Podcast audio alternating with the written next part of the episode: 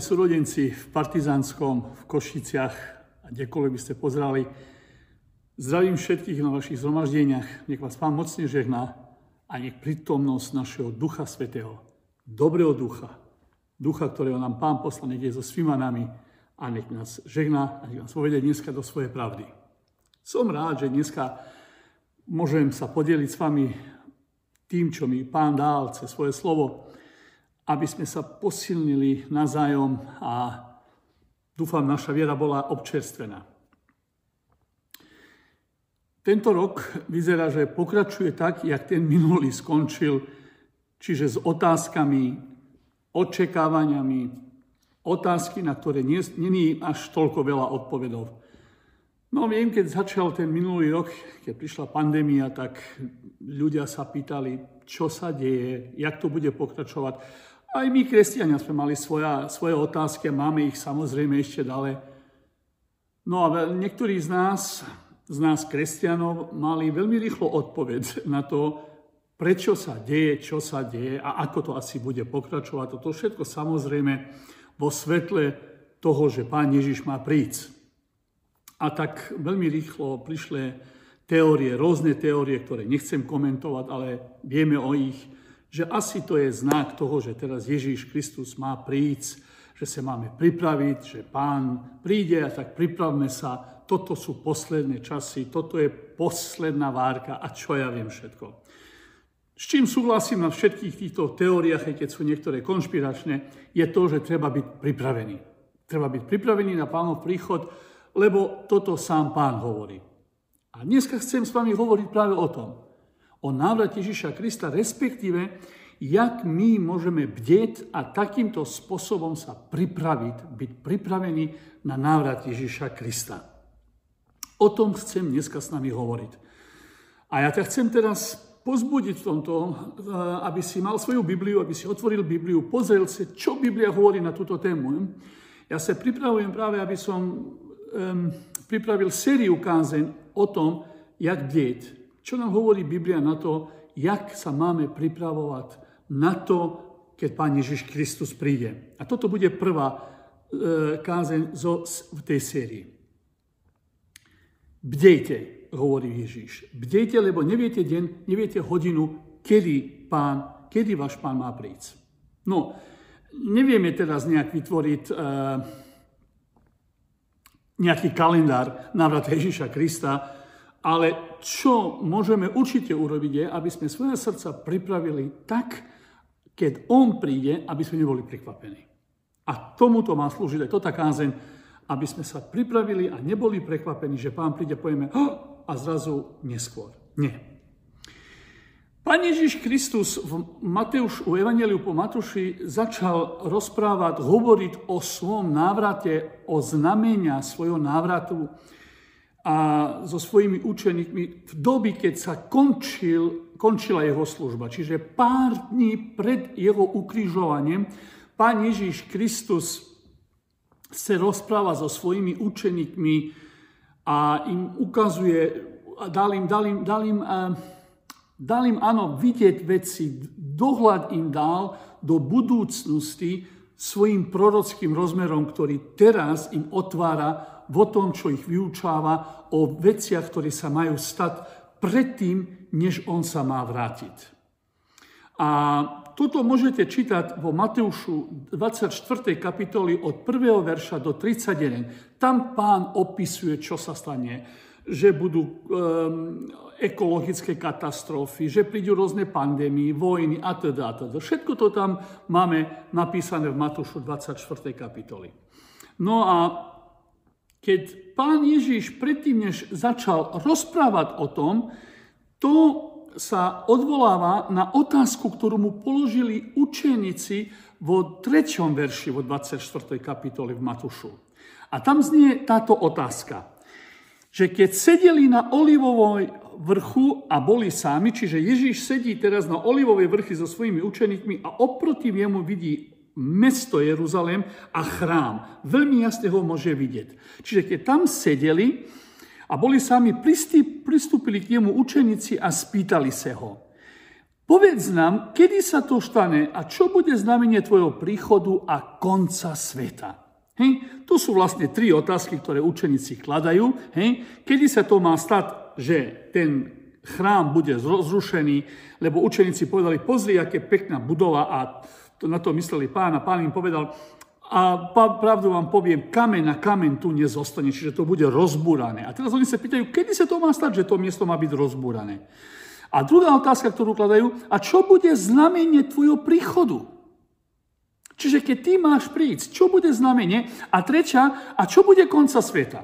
Čiže vlastne sú tu tri otázky. No a Ježíš Kristus teraz ide a rozpráva s nimi o znamenie toho jeho navratu. Kedy sa má vrátiť? O tomto Ježíš s nimi bude rozprávať. A na to sa teraz my budeme koncentrovať, bez toho, aby sme sa teraz detajne strátili vo tej prvej otázky, čiže znamenie toho, keď, kedy Jeruzalém má byť rozbúraný, alebo koniec sveta, kedy bude. Ale znamenie.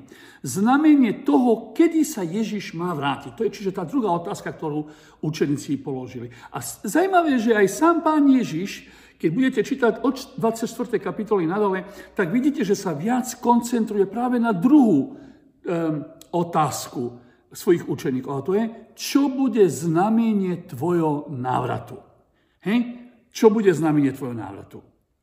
A Ježiš teraz sa začína odpovedať na tú otázku tak, že ich bez toho, aby dal teraz konkrétnu odpoveď, kedy príde, ale teraz bere ich pozornosť a usmerňuje na znamenia toho, kedy má prísť, respektíve na znamenia, ktoré budú svedčiť o tom, že je blízko. Toto je, čo Ježiš robí s nimi. A pozrite teraz, jak to Ježiš s nimi robí. Vo Matúšu 24, od verš 32 do 36, Ježiš hovorí takto. Od figovníka si vezmite poučenie. Keď jeho ratolest omladne a vyháňa listy, viete, že leto je blízko. Tak aj vy, keď uvidíte toto všetko, vedzte, že je blízku pred dverami. Amen. Hovorím vám, že toto pokolenie sa nepominie, kým sa toto všetko nestane. Nebo a zem sa pominú, ale moje slova sa nikdy nepominú. No a o tom dni a hodiny nevie nikto, ani nebeský anieli, ani otec. Ježíš Kristus teraz hovorí o znamení figovníku. Keď figovník, že vyrástie, keďže keď dá ratolesty, keď je leto, prinesie lístie, za, začína dávať svoje ovocie, respektíve keď začína púšťať ratolesty a lístie, tak vy viete, že sa blíži to, že bude dávať ovocie. Čiže podľa tohoto, že viete rozpoznať pomaličky, čo, kedy prinesie plod e, figovných, tak aj vy, keď uvidíte znamenia, o ktorých som vám povedal, podľa toho môžete vidieť, že som blízko. Že som veľmi blízko. Čiže Ježíš Kristus im nedáva konkrétnu odpoveď, kedy príde, ale ich pozornosť usmeruje, ak som povedal, na znamenia, podľa ktorých mohú vedieť, kedy má prísť. A Ježíš Kristus vlastne bez toho, aby povedal, kedy má prísť, on chce povedať, kedykoľvek by som prišiel, buďte pripravení. Bez toho, aby to terminoval, bez toho, aby povedal veľmi jasný deň a čas, lebo 36. verš hovorí, že o tento deň neviú ani anieli, ani syn, len sám Boh vo svojej suverenity. Čiže inými slovami, není vaša vec, aby ste vedeli deň aj hodinu. Toto povedal aj skutky apoštoli, apoštolovo 7. verši, keď ho učeníci zase spýtali predtým, než odišiel, Pane, kedy zase obnovíš kráľovstvo pre Izrael. A Ježiš im povedal, není vaša vec, aby ste vedeli deň ani hodinu. Čiže on sa nepúšťal do toho, aby tomu dal nejaký presný čas, ale čo sa snažil urobiť je, aby ste si pozreli znamenia, podľa ktorých budete vedieť, že som blízko, čiže aby ste boli pripravení. Nie kedy prídem, ale kedykoľvek by som prišiel, vy buďte um, pripravení. To je to, čo Ježiš chce povedať. A toto znamenia, aby im ukázal, aby im ukázal tú dôležitosť pripravenosti, Ježiš teraz bude hovoriť 5 rôznych podobenstvách, vo ktorých, ktoré majú všetci jednu rovna, e, spoločnú mysl. A to je bdejte. Buďte pripravení. Všetky 5 týchto podobenstva nám ukazujú, že boli niektorí ľudia, ktorí minú návrat svojho pána len kvôli tomu, že mali iné priority vo svom srdci, než by to malo byť správne a preto návrat ich pána jednoducho ich zasiahol nepripravených. A toto je, čo Ježíš sa snaží vysvetliť učeníkmi, na, a respektíve odpovedať im takým spôsobom na ich otázku, čo budú znamenia tvojho návrata.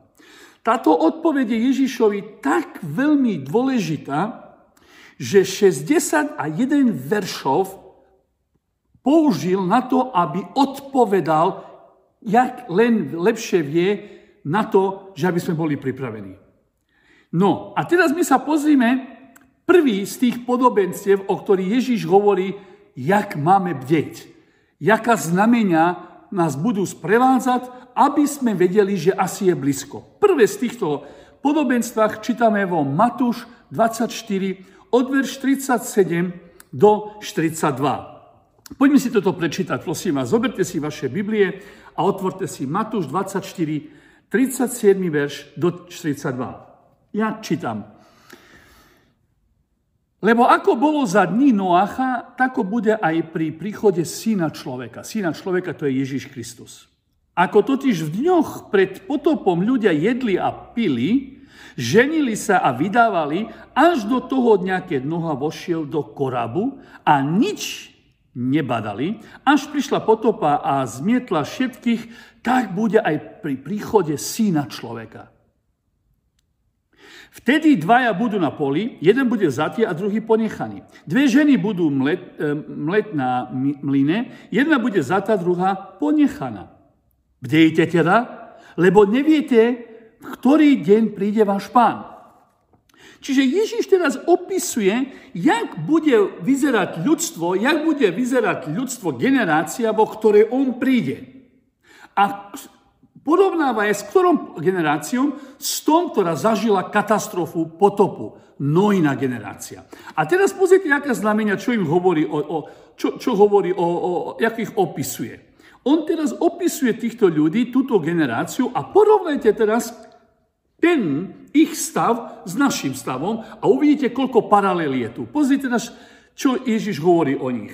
Že Ježiš hovorí, že posledná generácia, čiže generácia, keď ja sa vrátim, bude podobná tej generácii, ktorá zažila potopu. A teraz pozrite, jak ich Ježiš opisuje. Vo 38. verši hovorí, že lebo oni, tí potopa, že ako totiž v dňoch pred potopom ľudia jedli a pili. Čiže jedli a pili, mali dobrý život. Hej? Mali dosť na jedlo, na pitie. Myslím si, že tak dobre, jak naša generácia dneska môže jesť a piť, toto myslím si, že nikdy takto nebolo, jak to my máme. Pozrite si, keď si pozrieme naše potraviny, ľudia moji, jeden, jedno, jed, jednu vec máš vo 100 rôznych produktov, rôznych variantí. Budeš do, budeš do obchodu, už nevieš, čo máš kúpiť, toľko veľa je toho. Máme sa dobre, žijeme dobre, jeme a píme.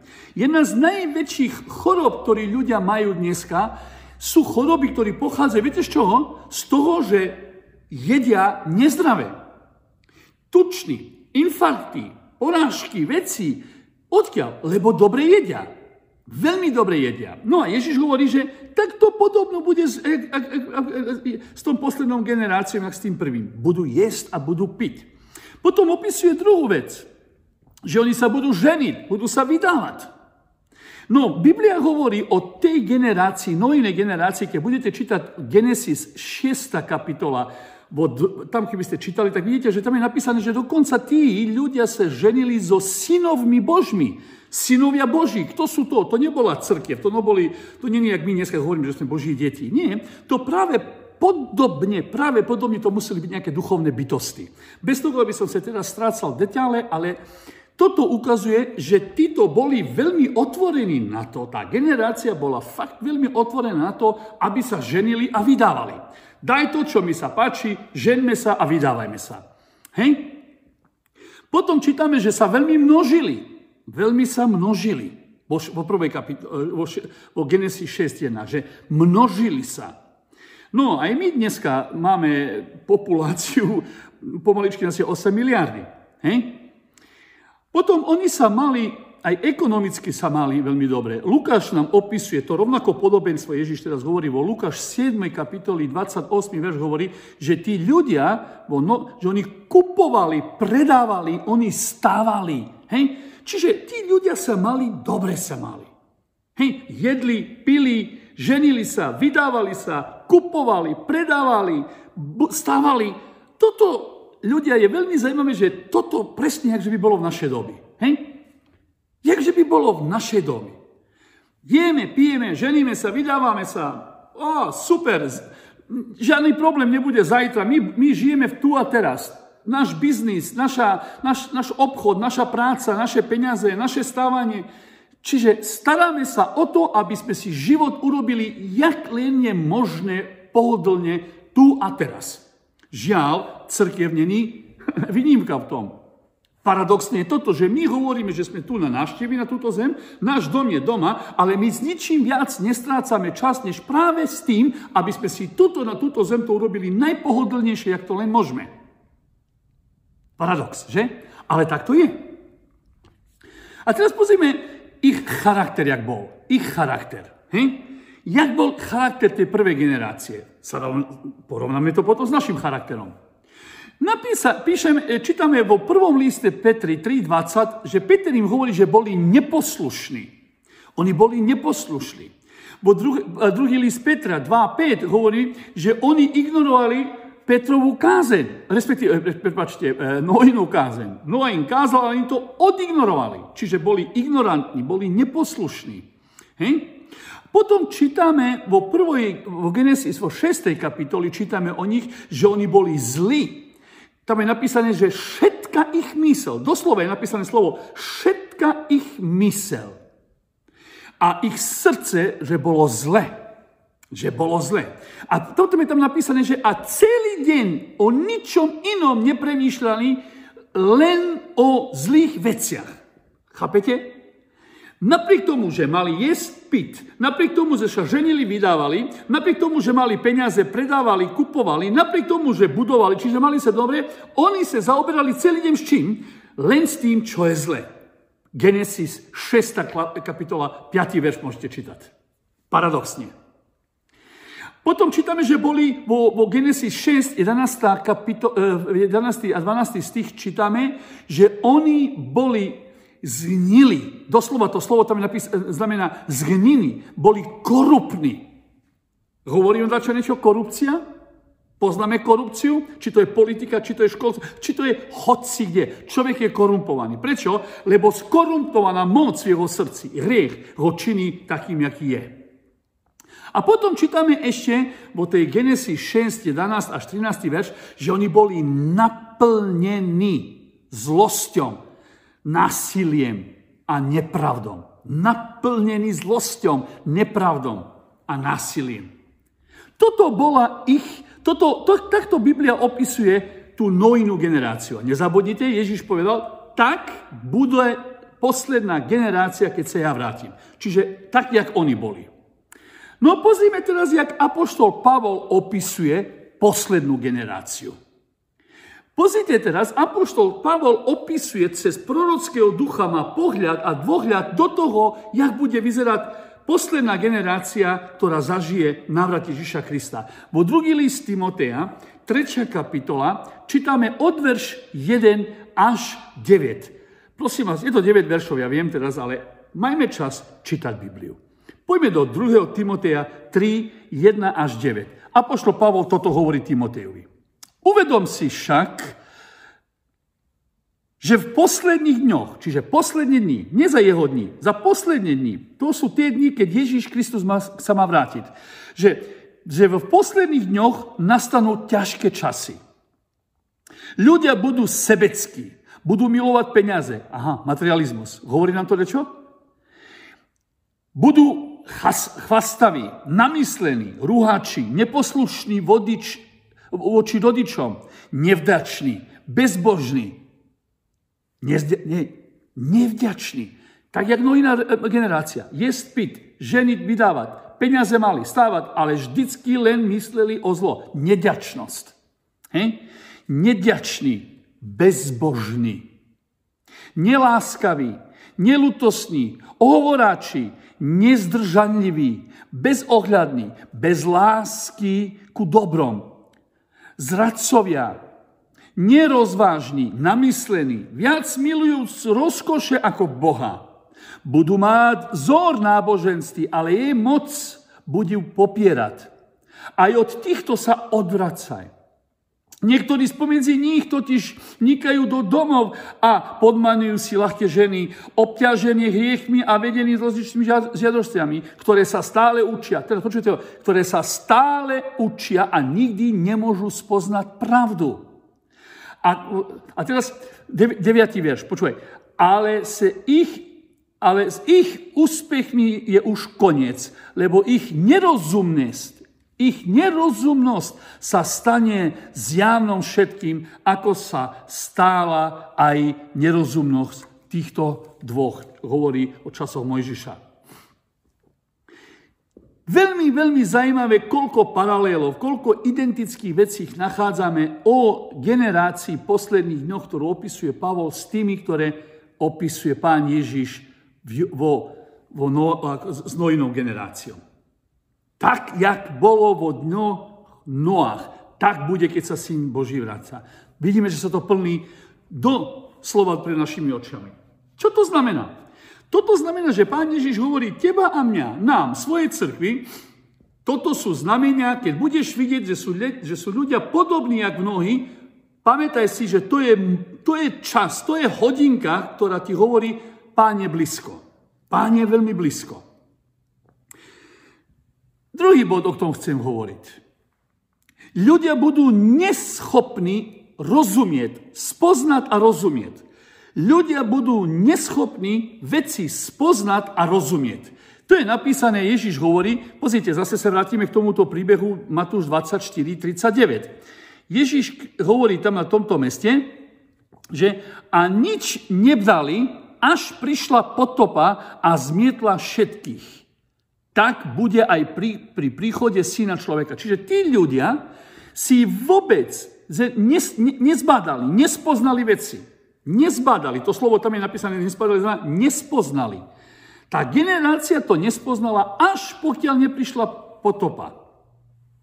To slovo, ktoré, ktoré Ježiš tu používa pre nespoznali, znamená, môže sa preložiť aj z grečine nerozumieť.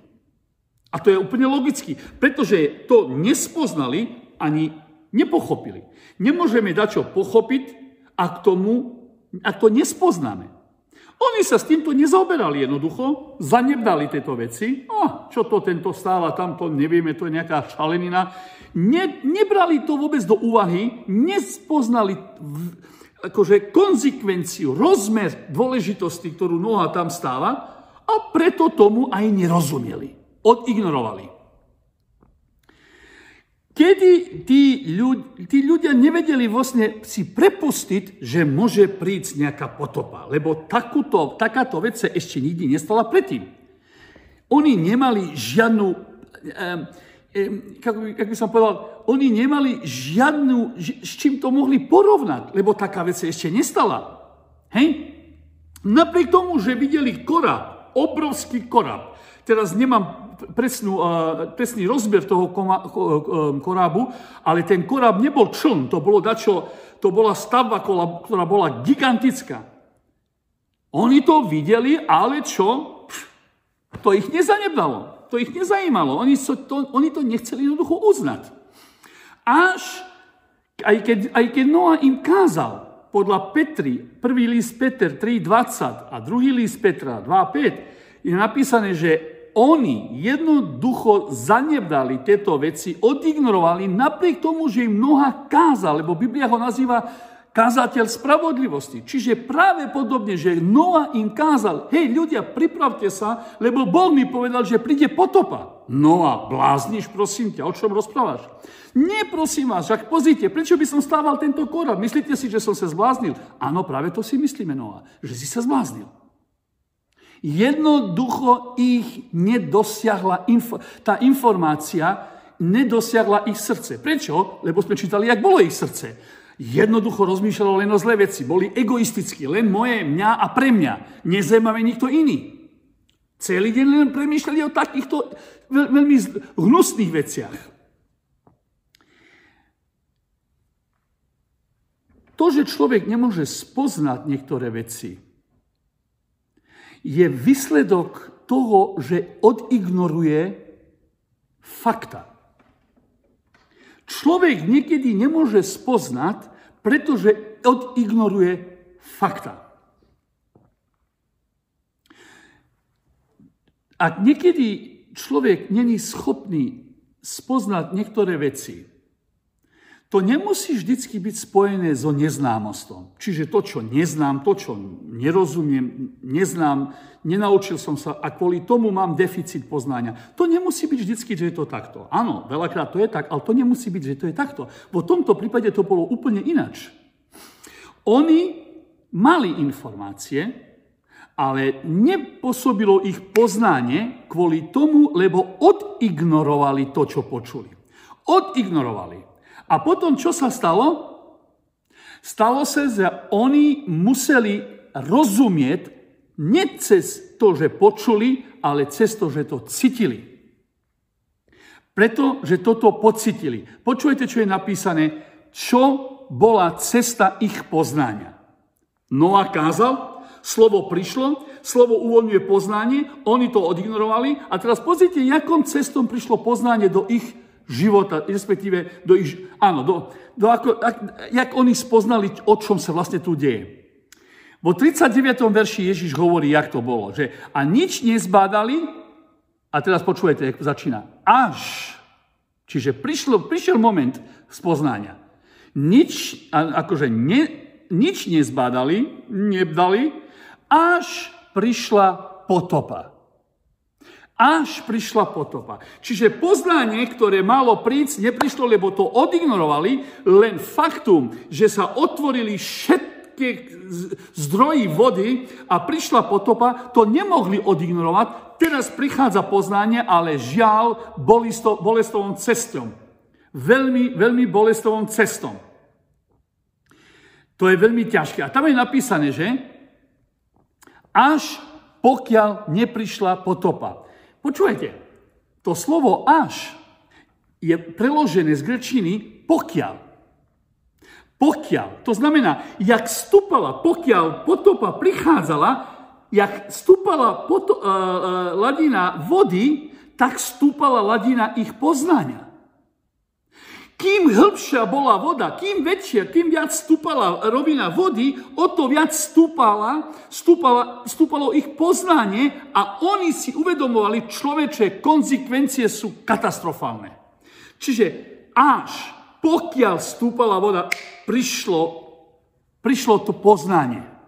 Ale viete čo, aké, aké, aké poznanie prišlo? Nie len, že príde potopa. Teraz prišlo ešte jedno poznanie s tým a to je, Beda mňa, odignoroval som. Novu som považoval za hlupého. Ten korab som považoval za zbytočnú prácu.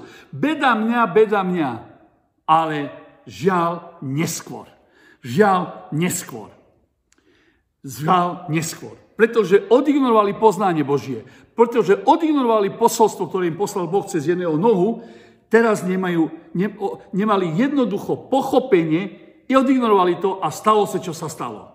Čo je konzekvencia? Konzekvencia je, že oni mus, musia teraz spoznať veci na vlastnú kožu. Musia pocítiť na vlastnom živote, ale žiaľ už je skoro, neskôr.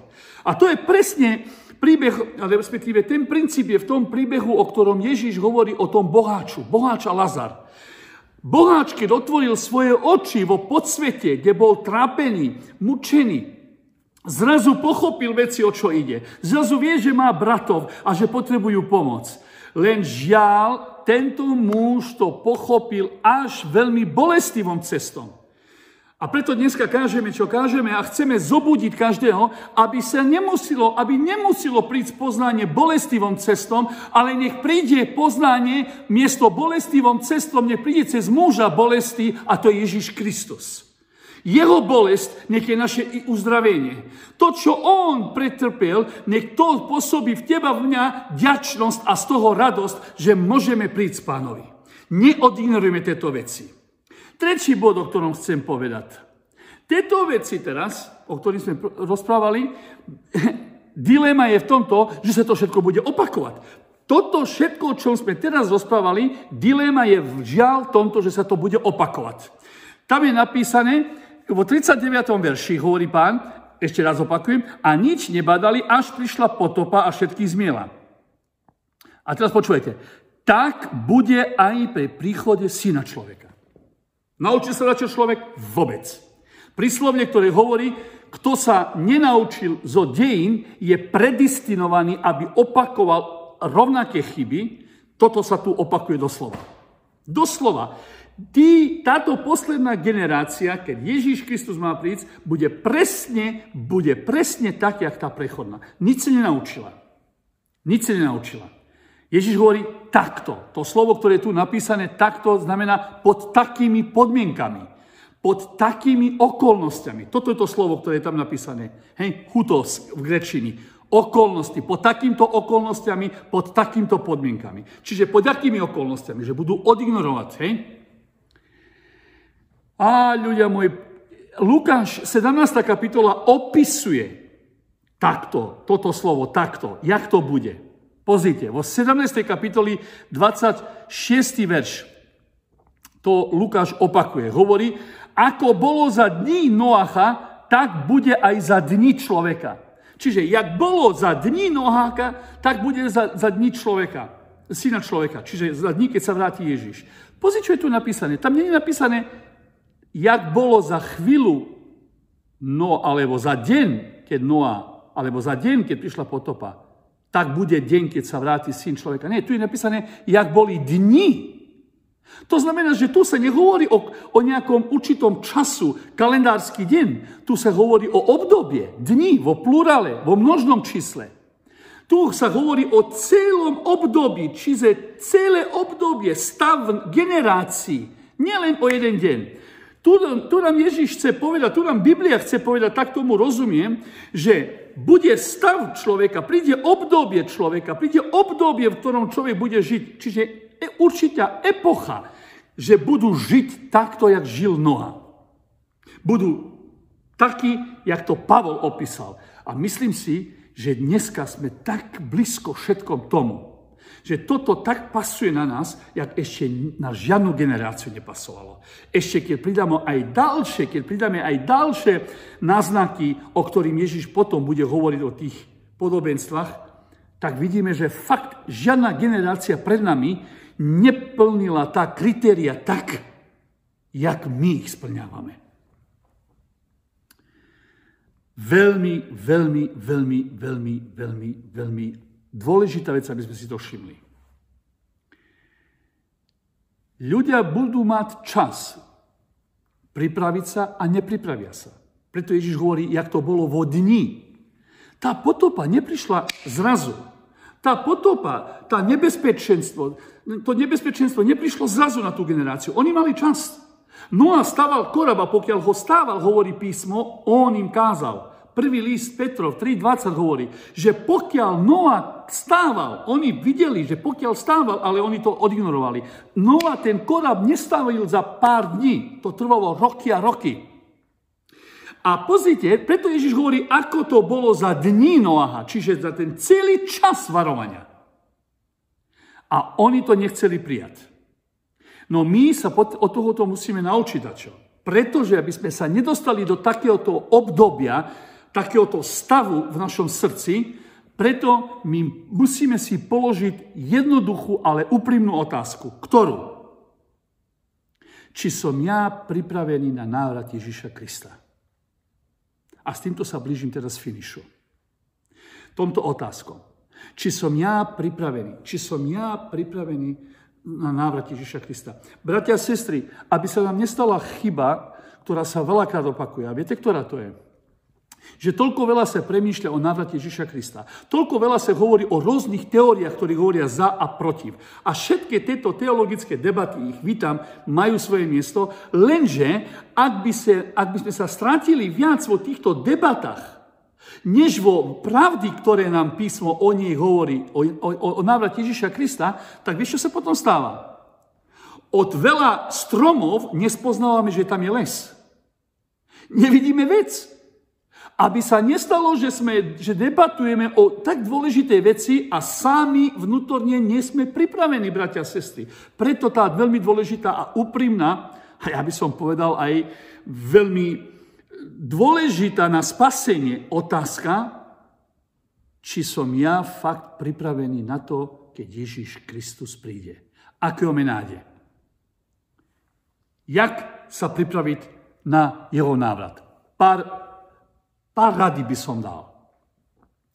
Pripraviť sa na jeho návrat je ten, že nebudeme odignorovať Božiu trpezlivosť, ktorá nás ťaha ku obrateniu, aby sme opustili veci. Prvý list Petra 3.20 hovorí, oni, za dní Noha hovorí, hovorí o Nohinej generácii, to je kontext. Oni kedysi veriť nechceli, keď Božia zhovievavosť vyčekávali za dní Noacha, kým sa stával korab. To je to, čo som mal pred chvíľou hovoril. Boh ich chcel navrátiť, pokiaľ Noá stával. Boh ich chcel navrátiť, oni to nechceli. Ale čo to bolo? To bola Božia dobrota. Pavol hovorí, že Božia zhovievavosť, jeho trpezlivosť. Neignoruj Božiu zhovievavosť, jeho trpezlivosť. Použije. Sponáhľaj na jeho. Hej? Alebo Rimanov 2, 4 hovorí. Hej? Kaže, um, Prepačte teraz. Hej, či, či odignoruješ, že Božiu dobrotu a jeho trpezlivosť a jeho zhovievavosť a nevieš o tom, že Božia dobrota te navráca ku pokáňu? Rímanom 2.4. Božia dobrota. Jeho zhovievavosť. Neodignorujeme s tým. Druhá rada, ktorú ti chcem dať, ktorú chcem dať nami všetkým, aby sme sa pripravili, aby sme fakt boli pripravení, je to, že aby sme vykúpili čas aby sme vykupovali čas. Efeským 5. kapitola 16. verš hovorí Apoštol Pavol, kupujte, vykupujte čas vo správnom čase. Že vykupujte čas, keď ešte sa dá. Lebo dni sú zlí, hovorí. Dni sú zlí. Vykupujte čas. Jaký čas vykupovať? Vykupuj čas, priprav sa. Žijeme tak, jak že by Ježíš Kristus sa mohol vrátiť každý deň. Vykupujme čas. Keď ľudia sa snažia len koncentrovať sa na tú, tú v tejto realite, v ktorej žijeme, v tomto svete, keď ľudia chcú získať svet silou mocom a nepremýšľajú o väčšnosť, oni tento svet stratia 100%.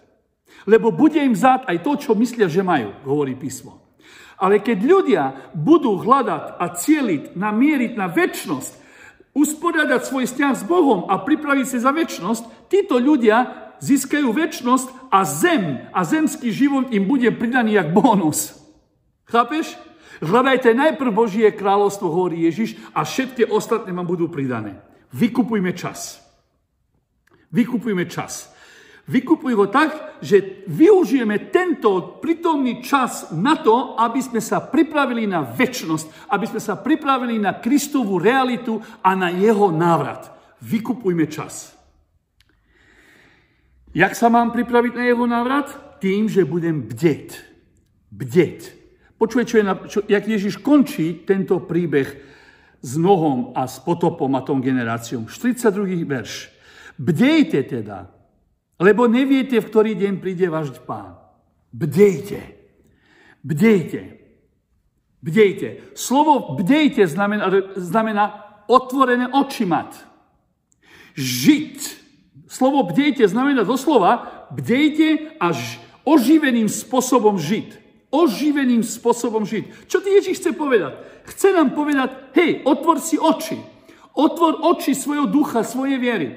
Nacvič svoje, svoju mysl cez moje slovo, cez moju prítomnosť. Maj otvorené oči. Nech ti padnú jak lupiny. Kedy padnú pále lupiny z očí? Keď sa stretol s Kristom. Keď sa stretol s jeho svetlom. Kedy padajú teba a mňa veci z očiach? Keď sa stretneme s Kristom, s jeho svetlom, ktoré pochádza z jeho slova, z jeho ducha, zo spoločenstva a všetky tieto duchovné princípy, ktoré nám písmo označuje. Takýmto spôsobom pán otvára naše oči a aby sme žili oživeným spôsobom. To znamená slovo bdieť. Bdieť znamená oživený. Ľudia, život prichádza cez oživených. Varovať iných, aby bdeli, môže prísť len cez tých, ktorí bdejú. Prebudenie pre, prichádza len cez prebudených a nie cez tých, ktorí sú napol mŕtvych. Tí potrebujú lekára, tí potrebujú doktora, tí potrebujú pomoc.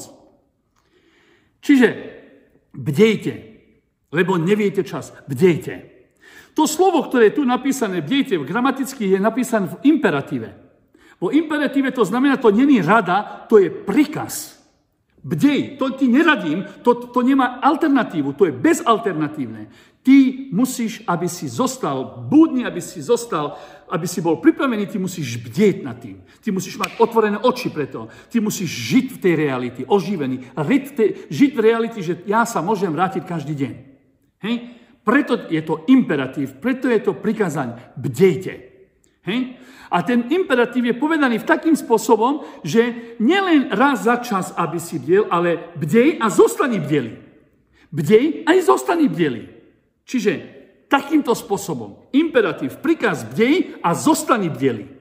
Nielen raz za čas, keď prídeš do zhromaždenia, len raz za čas, keď dostaneš nejaké náboženské zimomravky a zrazu, oh, teraz som tak, tak milujem pána, teraz som tak nadšený. Zabudni na to, či si na vrchu, či si na, na, na hori Sinaj a si Božie prítomnosti, alebo či ideš cez útolie smrti, aby som hovoril slovami Žalma 23, tvoj pán chce byť pri teba, ty musíš, ja a ty máme byť veľmi zrelí a bdeli a uvedomiť si, že še, še, še, prítomný Boh je blízko mňa a ja sa pripravujem na jeho príchod.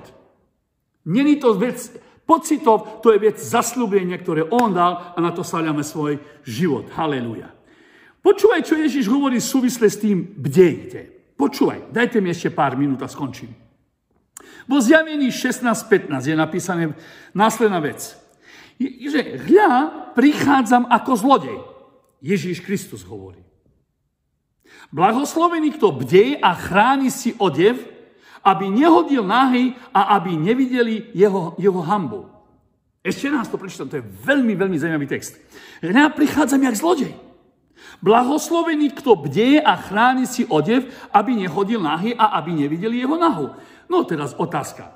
Aký odev si mám chrániť? Teraz niektorí myslia na, na výzbroj Božiu a to. Hm, neviem, či to je s tým myslené, ale te, čo vám poviem, čo, čo bolo v židovskej, čo čítame v židovskom zákone, vo myšni, v ich tradícii, čo, jak, jak, kde sa, čo sa stávalo, keď strácali odev a nebdeli. Kedy sa to, kedy sa to mohlo stať?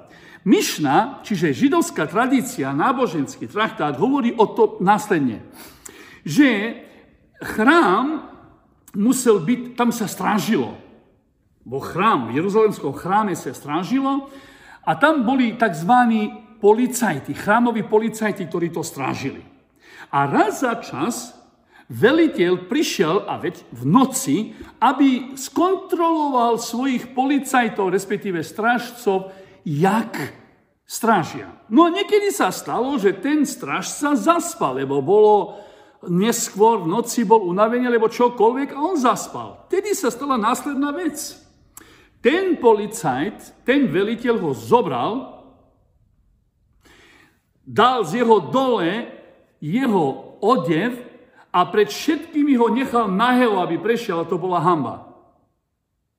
A toto je to, tento obraz asi Ježíš Kristus tu používa, aby nám povedal, hej, aj napriek tomu, že si na správnom meste chrám, ale ak nebudeš bdeli, ak nebudeš otvorený, ak vedome sa nepustíš do toho, ak nebudeš dávať pozor okolo seba, ty môže byť, že budeš zahambený. Či to znamená byť stratený, to teraz nechcem tak ďaleko ísť, ale zahambený. A to je ono, čo nechceme. Preto chceme byť bdeli.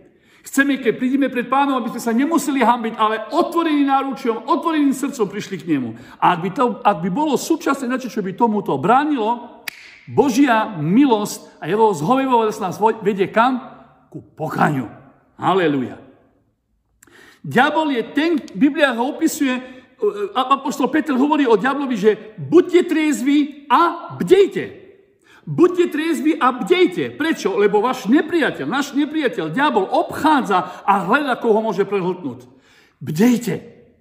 Diablová taktika, aby niekedy lovil, není len, aby svoju, aby svoju korisť pred sebou akože naháňal. Niekedy diabol má aj inú taktiku. Vieš, akú on svoje koristi povie, odpočin si, spí, veď si unavený, unavená.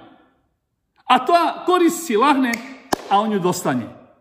Myslím si, že nič nepoškodilo crkve viac, než pohodlný život, ktorý máme. Mamon a ostatné veci. A je čas, aby sme to zastavili, bratia a sestry. Ja nehovorím, že je zlé mať materiálne veci. Prečo nie? Ak, môžeme, ak si môžeme to preúštiť, nech nás Boh v tom. Ale najdôležitejšie je, aby to najdôležitejšie zostalo to najdôležitejšie. Božia prítomnosť s nami. Nezabudnime jednu vec, že diabol vie využiť chvíli, keď nie sme bdeli. Neviem, či apoštol Peter, ktorý práve píše tento stých o diablovi, aby sme bdeli, lebo diabol obchádza, aby prehltol. Neviem, či Peter nemyslel náhodou na svoju skúsenosť, keď bol za svojim pánom vo Gecameni, vo záhrade a pán Ježiš poprosil, bdejte so mnou, modlite sa a oni čo? Spali. Viackrát Ježiš musel prísť, aby ich zobudil. Neviem, či toto nemyslel náhodou, či táto skúsenosť ne, ho neinspirovala, aby toto napísal. Bdejte, bdejme. Dovolte mi povedať nakoniec jedna, jednu vec, ktorú som počul teraz nedávno, pred pár týždňov. A s týmto končíme.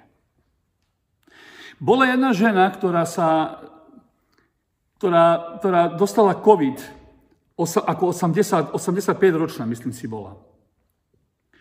A jej zdravotný stav sa veľmi, veľmi, veľmi zhoršil. Až pokiaľ nebola osloviteľná. Táto žena bola pokrštená, ona sa kedy, kedy si obrátila, pokrstila, ale ona nežila s Kristom. Dokonca posledných dní, krátko predtým, než je dali do nemocnici, ona vračala a robila, lebo ona bola ronka. A tak sa pustila do tých spirit, spiritistické veci, takých, na, takých diabolských.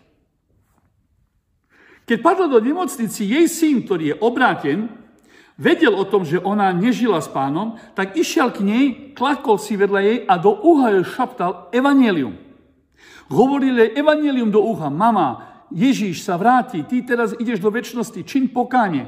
Ale žena nebola osloviteľná. On je to povedal, išiel preč. Potom prišiel jej vnuk, ktorý bol pastorom v tom meste a mal aj zbor, on prišiel, aby videl babku, lebo aby sa rozlúčil s ňom, lebo ona asi odchádza, lekári povedali. Tak on prišiel, keď prišla, keď on prišiel, zrazu ona otvorila oči a poprosila ho, aby, ho, aby je postavil do postele, aby si sadla, lebo že má posolstvo, ktoré mu musí povedať a nech si veľmi, veľmi, veľmi dáva pozor na to, čo hovorí. On mi to osobne hovoril, čo vám teraz tu hovorím. Tak ona, jej, jej, jej, jej uh, ona povedala, že pán Ježíš Kristus jej ukázal san. Ukázal jej, že sen. Že ona počula svojho syna, jak mu povedala, čo je, čo je hovoril a povedala mu, plakajúci, povedala svojmu vnúku, synu, som tak ďačná, že môj syn mi povedal slova. Keby mi toto nepovedal, kde by som skončila? Že ďaká Bohu, že mi povedal. Že a keď mi toto povedal, zase som, že videla sen, videnie videla. Že v tom videní ona vidí seba a všetkých, a, a, a církev, ich zbor, vidí, jak sedia vo vláku. A oni všetci sú tam, a jej vnúk je tam tiež, a komu to teraz rozpráva, a že mysleli sme si, že ten vlák nás bude viesť do neba a zrazu sme pochopili všetci, že toto nejde do neba, toto ide do pekla. Ale my sme už nevedeli von. A potom že pokiaľ som si spamätala, že môj syn mi to povedal, čo mi povedal v uchu, ja som zakričala na Ježiša a začali sme kričať na, kričať na Ježiša, aby nám pomohol. Zrazu vlak sa zastavil. Vlak sa zastavil, Ježiš prišiel, otvoril dvere a všetkých poprosil, poďte, kto chce, druhý vlak tu vás čaká na iných kolajnicách a že ten vlak vás vedie do väčšného života tak všetci vyšli z tohoto vláku, nasadili sa do toho vláku, že aké nasadili do tohoto vláku, že boli maximálne požehnaní. A potom ona, že sa spýtala svojho vnuka, teraz mu povedala ten san, a ona povedala teda svojho vnuku, že synu, ale povedz mi ty, ako to je možné, že som teba videla v tomto vlaku, že, že ty si pastor, ty vedieš zbor. Jak to je, že som ja tebe videla v tom vlaku, ktorý vedie do pekla? Čo babka nevedela, bolo toto, že práve v tom čase ten pastor bol ochotný opustiť svoju manželku, svoju rodinu, kvôli tomu, že chcel inú ženu zobrať. Zbor bol tak poznačený s tým, lebo to vyšlo, že zbor sa začal rozpadať, diabol dostal priestor, začali hnusné veci. A toto tá žena videla tam v tom sne bez toho, aby čo vedela. A potom ten pastor sa jej spýta, babka, videla si, zostal som v tom vláku, alebo som prišiel tam? Nie, že synu, aj ty si tam prišiel do toho iného vláku. Toto viedlo k tomu, že ten jej vnúk činil pokáne, prosil pána Ježiša o odpustenie, obnovila sa vec vo zbore, on už není tam pastorom, sú iní, ale zbor sa dal dokopy. A to všetko kvôli jednej veci. Lebo jedna žena, ktorá nebola bdela, bola stratená. Jej syn jej povedal slova, ktoré je zobudili, Ježiše dal milosť, zobudila sa a bola, bola bdela, bola pri seba. Lekári doslova povedali, túto ženu, odkedy tu leží, sme nevideli tak živú a že bdeje. Že bdela. Že je tak bdela, že je tak, tak prebudená. To sme nevideli. Toto je, čo sa stalo v jej srdci. A nakoniec jedno z ich posledných slov, ktoré povedala táto žena svojmu vnuku, povedala, synu, ja odchádzam, ja viem, že idem doma, nesmutujte so mnou. Ale keď by som mala šancu zostať na túto zem, vieš, čím by som trávila celý deň? Aby som všetkými ľuďmi povedala, aby vyšli von z tohoto vlaku a nasadili do správneho vlaku. Toto je účel tejto kázni dneska. Ja ako bývalý pazažír ja ako bývalý cestovateľ tohoto nesprávneho vlaku, ktorý sa mal milosť víc von z jeho, hovorím všetkými. Možno dneska počúvate poprvýkrát, čo počúvate. Neviem, niekto medzi nami možno počúva prvýkrát. Zvlášť vás chcem osloviť. Vyďte von z tohoto vlaku. Príjmte Pána Ježiša Krista do svojho života. A nám všetkým spoločne chcem povedať, Maranata, Pán Ježiš Kristus sa vráca skoro. Pripravme sa. Bdejme. Nakoniec by som chcel len poďakovať pánu Ježišu z pár slov. Pane Ježišu Kriste, nech ti je ďaka za tvoju dobrotu. Nech ti je ďaka za to, že nás varuješ. Ty si povedal, že ty nás nenecháš jak siroča. Ty si poslal svojho ducha a tvoj duch nás vedie do všetkej pravdy. Ďaká ti za to, Duchu Svety. Prosím ťa, aby si požehnal teraz každého jedného, kto pozera, kto poslúcha túto kázeň, aby tvoje slovo oslovilo a aby tam, kde je potrebné, kde sme zaspali, kde sme sa nejak v plhodole e, začali byť takí, akí sme, zobuď nás. Daj nám svoju milosť, Pane, aby sme boli oživení cez Tvojho ducha a moc Tvojho skresenia.